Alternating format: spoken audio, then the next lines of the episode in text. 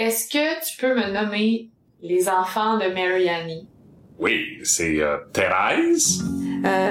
Bon, OK, on commence par Thérèse. On a Denise. On a Louise. Attends, Bernard. Normand, Marcel, Gérard, Ronnie. On a mon père, Claude. Can you name all the children? Yeah, pretty well. I might be out of order somewhere there, but... Thérèse, Denise... Oh, the girls. And, oh, yes, okay. Gérard, okay. Thérèse, Gérard... Louise, Suzanne, Gérard. And actually, no, it was girls before. Bernard, Claude, Ronnie... Céline, Gérard. Suzanne after Gérard, I think. Thérèse, Denise, Louise, Suzanne, Gérard, Céline. Puis là, il m'en manque vraiment 2, 3. Ronnie, Claude, Normand, non, Marcel avant. Attends un peu, je me suis trompée dans l'ordre, dans les derniers. Thérèse, Denise, Louise, Suzanne, Gérard, Céline, Ronnie, Claude, Bernard, Marcel, Normand, Michel.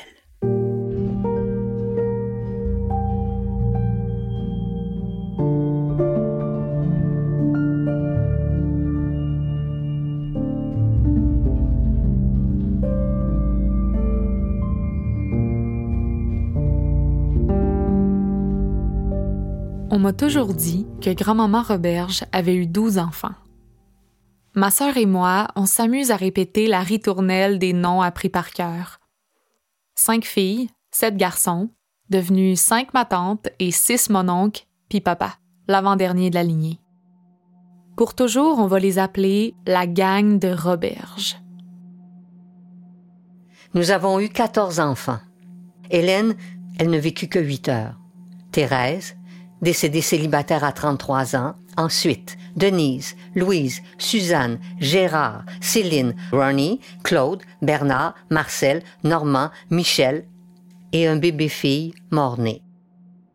14 enfants? L'histoire aura effacé 2 bébés, la première et la dernière. Les absents sont vite oubliés. Mais ma grand-mère les fait exister le temps d'une page dans son livre.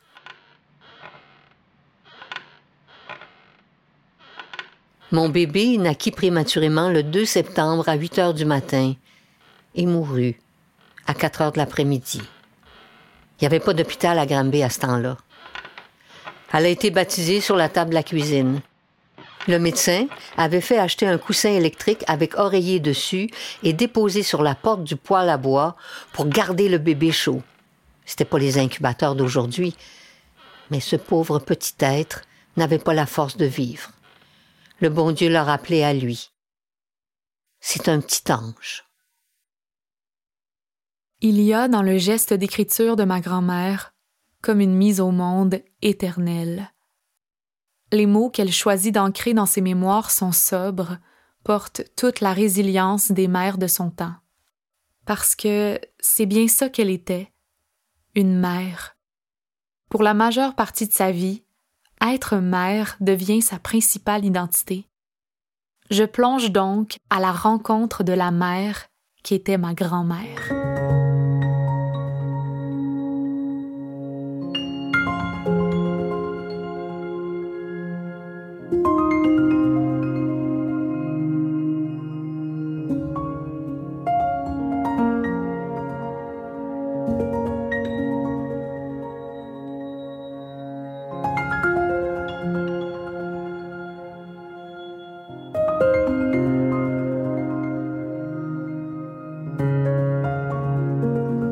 Moi, j'ai 29 ans, j'ai pas encore d'enfant. Je peux pas m'empêcher de voir le chiffre 29 comme un point tournant. Être mère est un désir que je chéris, mais qui s'accompagne de beaucoup de doutes. C'est le luxe de notre époque, j'imagine. À 29 ans, ma grand-mère avait déjà eu 6 enfants. Je demande à mes tantes, Suzanne et Céline, comment c'était pour Mary Annie d'être mère. Elle a été enceinte 18 fois. Oui. Elle broyait à chaque fois qu'elle découvrait qu'elle était enceinte. On le savait que maman était enceinte parce qu'elle avait mal au cœur. Tout de suite, ça qu'on savait qu'il y avait un autre bébé. Maman m'a toujours dit, j'ai jamais fait de neuvaine pour avoir d'autres enfants, mais je vous ai toujours accepté. Qu'est-ce que ça veut dire, ça, pour nous, les... Ah, des neuvaines! Tu sais, prier, là, pour dire « je veux être enceinte », là. C'est ça, là, tu sais, une neuvaine, là.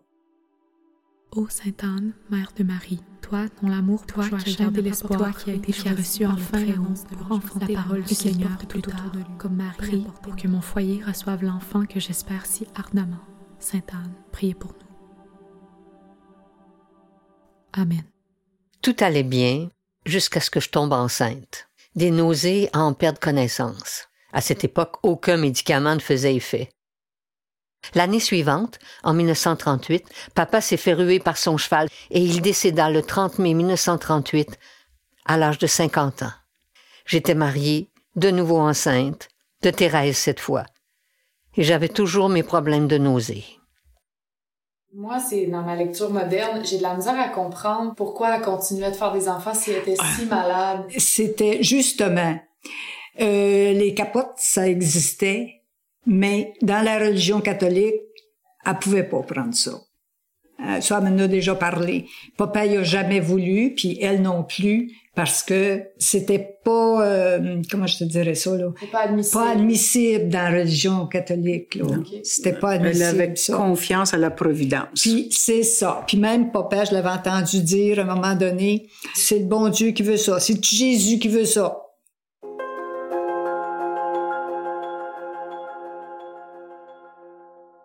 Maman restait veuve avec 13 enfants. Je ne pouvais pas aller aux funérailles car j'avais dû me coucher 3 fois en faisant ma toilette. Je me retenais pour ne pas pleurer. Je pensais que si je pleurais trop, Roméo n'irait pas et que maman penserait que j'allais mourir moi aussi. J'ai toujours su que les problèmes cardiovasculaires de ma pauvre Thérèse avaient pour cause que je m'étais trop retenue de pleurer. C'est ce que m'a confirmé le docteur qui a examiné Thérèse à Houston, au Texas. Depuis ce temps, je dis aux femmes enceintes, pleurez si vous en avez envie. Comme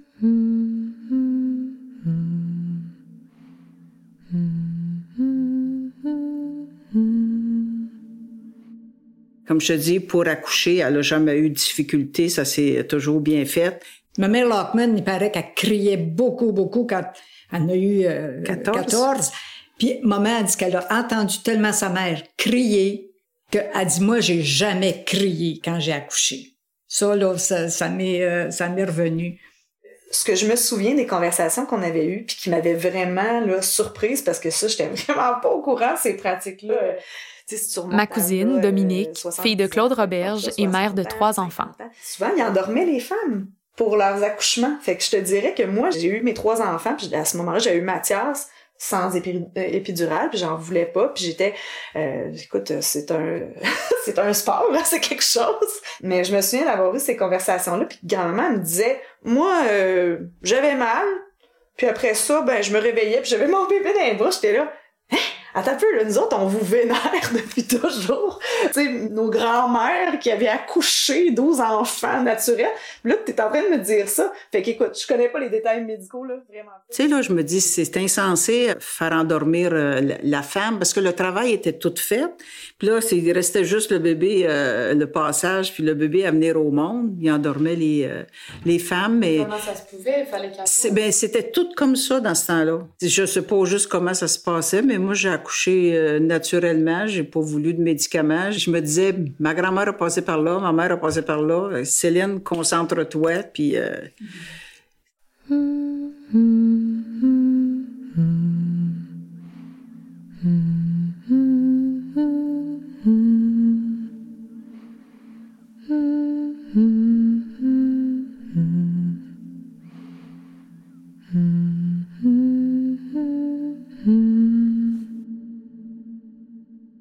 De tous les enfants de Mary Annie encore vivants, ma tante Suzanne est la seule qui n'a pas eu d'enfant.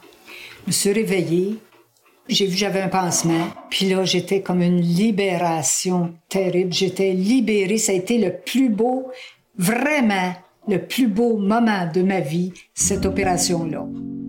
Pendant qu'on prend le thé, elle me parle de sa ligature de trompe qu'elle a faite à 33 ans. Je lui demande qu'est-ce qui a motivé son choix.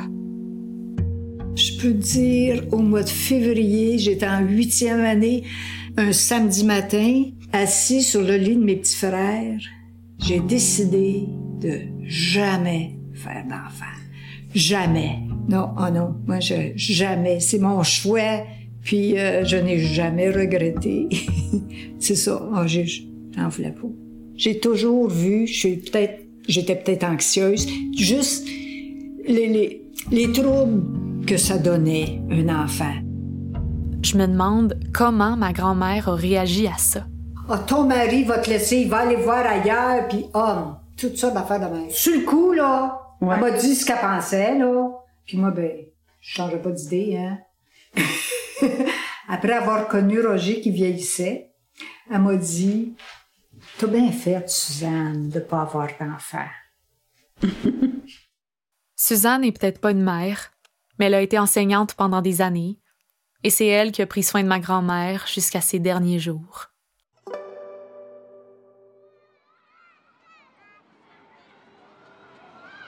Les années ont passé. Vous êtes tous venus, chacun et chacune à votre tour, grossir notre famille sans que nous ayons fait de neuvaine. Mais soyez assurés que tous et chacun avaient été accueillis avec joie. Je demandais toujours à Dieu de me donner la santé et les moyens de vous élever et vous assurer l'éducation pour gagner honnêtement votre vie à votre tour. Votre père et moi avons toujours été d'accord sur ces sujets.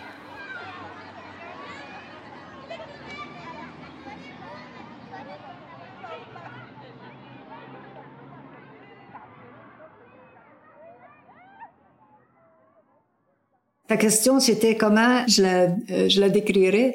Comme mère, est-ce que... comme mère, est-ce que... Ben, moi, j'ai jamais trouvé qu'avec moi, là, elle était bien sévère. Parce que papa, il était, tu sais, assez dur à un moment donné, là, tu sais, elle était toujours après tempérer les affaires. Quand papa prenait sa strap, là, elle était là pour tempérer, là. Est-ce que tu trouves que c'était une mère sévère?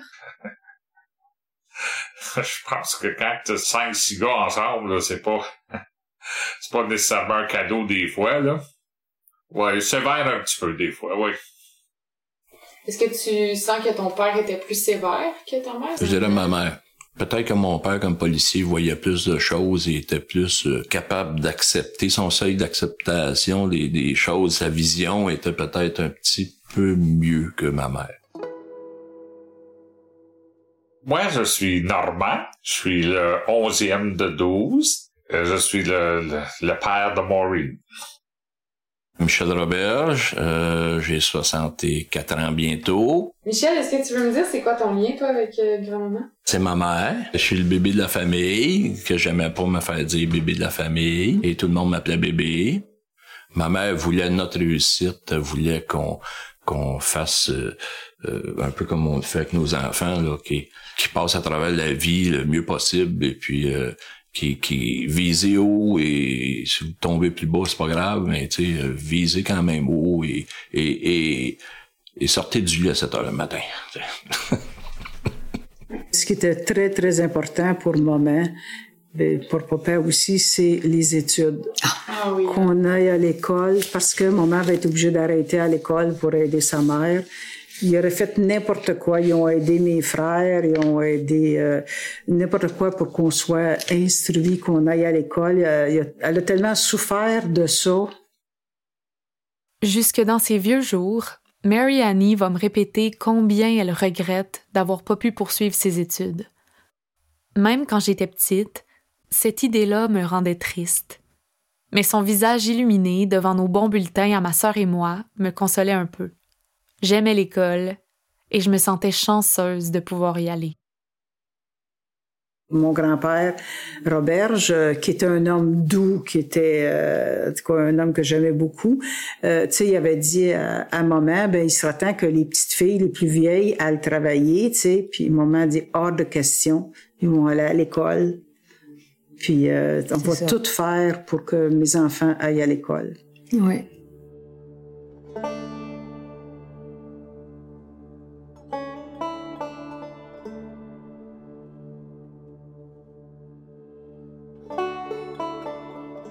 Puis sinon, les manques d'affection qu'elle faisait pour vous, ça ressemblait à quoi? C'est dur à répondre un peu, là. Tu sais, on arrivait à l'église, là, à l'époque, on allait à la messe tous les dimanches, ma mère au bras de mon père, et puis les enfants, on suivait. C'était vraiment la fierté, puis mon père, ma mère nous le disaient aussi. Tu sais, il était peut-être pas chaleureux, prendre par le cou, puis tout ça, mais il nous disait qu'il était fier de nous autres. Ça fait que c'est, tu sais, je me dis, c'est des marques d'affection pareilles, tu sais, là. Elle nous chérissait quand même, là, tu sais, puis par le dialogue, elle était très, très... elle voulait que notre bien, là, tu sais. Marque d'affection, c'est de... d'en cibler, là, n'a pas beaucoup, là. Comme je te dis, elle avait pas le temps, là. L'amour, c'est pas vrai que c'est juste quantifiable, puis il faut que ça soit donc bien évident, puis dire des « je t'aime » et tout ça. Ça, je l'ai beaucoup compris avec ma grand-mère et avec mon père, que si la personne est capable de capter cet amour-là, ben à ce moment-là, il n'y a pas... T'sais, pas besoin de se faire tout le temps des gros câlins, des grosses expressions d'amour. Ça, moi, c'est sûr que des fois, je suis très colleuse de mes enfants, mais des fois, je suis très peut-être rigide même, puis plus sévère ou plus froide des fois dans certaines choses. Donc ça, c'est vraiment le côté des Roberges. Une des plus belles marques d'amour qu'elle a faite, c'est premièrement s'intéresser à ce qui nous intéressait. Elle s'assurait qu'on ait des toutes sortes d'activités dans toutes sortes de domaines. Pas juste le sport, la musique, ces choses-là. Non, le fait, c'est de nous encourager à faire quelque chose, mais pas juste d'aller essayer quelque chose. Là. C'est, tu t'embarques là-dedans, mon homme, là, tu le fais. Là. Est-ce que tu sens, toi, que peut-être tes sœurs ont eu une grande part dans ton éducation? Parce que quand t'es né, tes sœurs avaient déjà été presque adultes. Oui, c'est certain que c'est l'heure du bain ou ces choses-là, ben ça peut être Céline là, qui s'en occupe, là, tu sais. C'est tout le monde est mis à contribution, là. Mais il fallait tous qu'on fasse notre part. Puis je pense qu'elle était capable de nous apprendre ça. Puis s'il y avait quelque chose, ben on pouvait l'appeler, elle était là. Tous les enfants, quand il y avait des petits-enfants, elle allait les aider. Elle se faisait une vocation de dire, OK, bon, Louise a un autre enfant, d'aller l'aider pour les premiers jours, les premiers temps. À nous, elle était déjà rendue trop vieille et pas en mesure de le faire. Mais son cœur était là quand même. Là, je veux dire, tu sais, je peux pas... j'en veux pas pour ça, là, tu sais. Faut quand même dire sur le nombre, là. Les plus vieux, les plus vieilles, ils sont pas là. Ils ont déjà des enfants. Tu sais, je suis mon oncle, je sais pas combien de fois, moi, à 15 ans, là, tu sais. Fait que ça avec, ça agrandit la famille. Puis ça avec, c'est pas une question que ça accapare le cœur de la mère qui devient grand-mère. Je pense que à ce moment-là, le cœur grossit tout seul. Fait qu'il y en a de la place pour ça, pour les petits-enfants, pour les belles filles.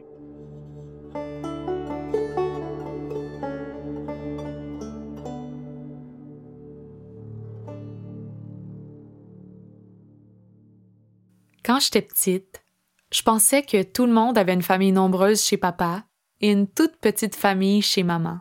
À vrai dire, ça a été long avant que je réalise que c'est pas tout le monde qui a deux maisons, comme moi. Chez papa, on parle français. With mom, we speak English. J'ai aucun souvenir de mes parents ensemble. J'ai même déjà demandé à ma mère « Do you know my daddy? » Connais-tu mon papa? Pourtant, mes parents ont grandi sur la même rue, à Granby. Au 80 rue de Drummond, la gang de Roberge. Au 90, les Auger, la petite famille anglo avec un nom francophone. Ma mère, Sue Auger, connaîtra donc ma grand-mère Roberge comme sa voisine avant d'être sa belle-mère. Well, Mrs. Roberge, she's my mother-in-law. You know, I always knew who she was, but I do know that my mom would go over and visit her, and she was kind of like a mentor for my mother, having many of her children before Grandma Auger had us, and I'm sure my mom picked up a lot of tips and tricks from Madame Roberge. Mes parents vont quitter le nid familial, se perdre de vue, puis plus tard, beaucoup plus tard, leurs parcours vont se recroiser à Hull. Ils vont se marier, faire 2 bébés et revenir vivre à Green Bay. One day in particular, she was over in the daytime. You and Gabrielle were, you know, 1 and 3 years old, let's say. And I would say to her, how did you do it, Madame Roberge? Like, I have no idea. Like, how did you do it with all your kids when they were all at home, babies at home? I've only got 2, and I said that I have trouble finding time to get supper ready. Like, I says, I've got a microwave. I've got all these electronic things that in your day you didn't have any of that. She kind of chuckled and said to me, oh, yeah, but Susan, dans mon temps, là, j'avais pas le temps de jouer avec mes enfants. Dans mon temps. À cette pensée, quelque chose remue en moi. La pointe d'un doute. J'ai envie d'aller plus loin, de confronter cette idée que ma grand-mère a exprimée à ma mère il y a maintenant près de 30 ans. Dans son temps, elle n'avait pas le temps. Je cherche une autre perspective. Je voudrais la voir à travers d'autres yeux. Tu sais, malgré le nombre d'enfants qu'elle avait, là, ses frères, elle les a gardés pour qu'ils poursuivent des études à Granby. Maurice, entre autres, Charlie. Oui, elle les a gardés à Granby pour qu'ils puissent aller à l'école à Granby, faire leur secondaire, puis les études. Là. Oui. Quand Mary Annie met au monde son premier enfant, sa mère à elle, mon arrière-grand-mère Lockman, est enceinte de son dernier.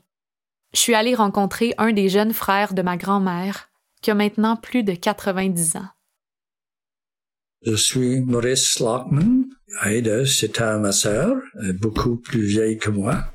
Est-ce que tu l'as déjà appelée Mary Annie? Jamais. Je ne savais pas qu'elle s'appelait Mary Annie. Elle a toujours été Aida May. Aida May. Encore le mystère de ses multiples prénoms. Est-ce que tu gardes des beaux souvenirs de cette année? Oui. J'ai vraiment aimé ça. Alors ça, quand j'allais, je faisais du travail dans la maison, la vaisselle, les choses comme ça, et puis de ménage, aider pour aider. Est-ce que tu as pu observer pendant cette année-là quel genre de mère Aida était pour ses enfants? Est-ce que tu pourrais me décrire ça, le lien qu'elle avait avec ses enfants? Oh, pour Aida, ses enfants, c'était extrêmement important. Ma mère n'avait pas beaucoup de temps pour être proche avec ses enfants. Tellement de travail à faire préparer la nourriture, puis entretenir la maison, puis tout ça. I mean, je connaissais pas ce que c'est que c'était pour un enfant là, d'avoir des contacts avec sa mère comme je voyais avec Aida. Je connaissais pas ça. Quel genre de contact? Elle les prend, elle les embrassait, elle les cajolait, elle allait dans une berceuse. Non, elle était vraiment proche de ses enfants, puis elle semblait les connaître vraiment, là. On aurait dit qu'elle les connaissait complètement, là. Qu'elle avait des liens qui étaient différents avec les enfants. Pour moi, c'était tout nouveau, ça. Aux yeux de mon grand-oncle Maurice, Aida May était cette mère affectueuse, attentionnée, moderne.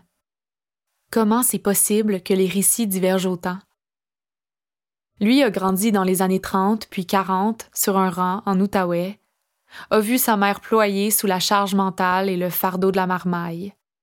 Dans son temps à lui aussi, sa mère avait pas le temps. L'histoire se répète d'une génération à l'autre. Évidemment, l'année où Maurice habite chez sa grande sœur à Granby, elle n'a que 4 ou 5 enfants à ce moment-là. On est encore à mi-chemin de la douzaine et de mes 6 mononcles qui vont bientôt semer la terreur pour la décennie qui va suivre. Possible que ma grand-mère se soit endurcie avec les années.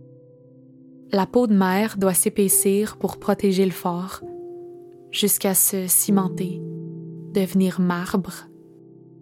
Puis quand les enfants sont grands, qu'ils quittent la maison et que la mère devenue statue reste seule, qu'advient-il de la carapace?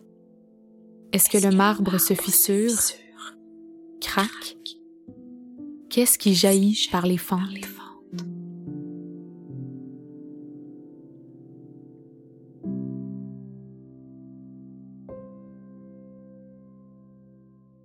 Cette lumière-là, peut-être qu'elle s'est justement de grand-maman, c'est peut-être réallumée avec des des petits-enfants qui sont venus réactiver ça. Je l'ai vu aussi quand j'ai présenté Mathias, puis que je voyais qu'elle avait une douceur puis une tendresse. Ouais. Elle prenait Mathias comme si c'était un bijou, là.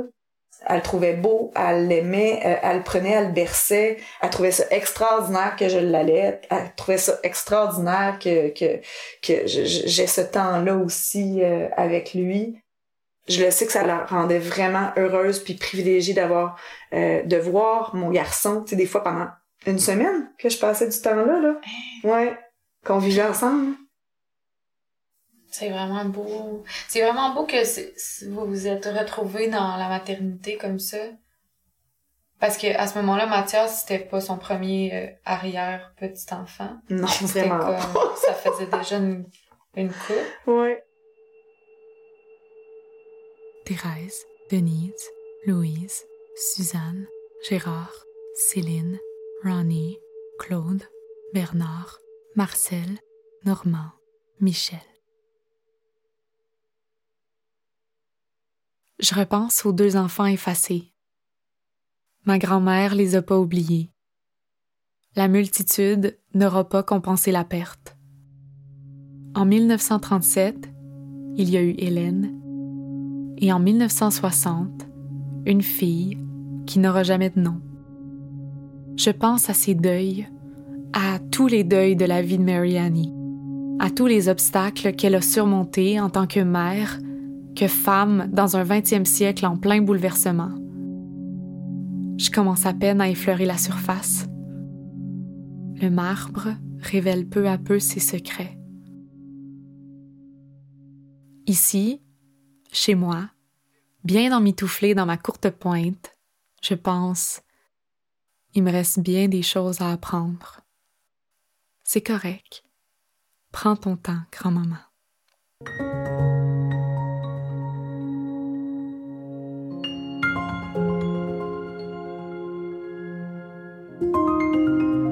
Vous venez d'entendre le 2e épisode du balado « Rencontrer ma grand-mère ». Je suis Maureen Roberge, petite fille de Mary Annie, Aida May, Lockman, Roberge. Vous avez entendu les voix de Marie-Ginette Gay, qui interprète les passages d'ouverture sur ma vie, et bien sûr, des membres de la famille Roberge qui ont généreusement accepté de nous livrer leurs confidences. La conception sonore est une création d'Antoine Doré-Bellé. Merci à la mesure Première Ovation, au Conseil des arts et des lettres du Québec, au soutien de Marie-Hélène Frenette-Assad et de Clara Lagacé, et à ma famille, qui m'inspire de près comme de loin.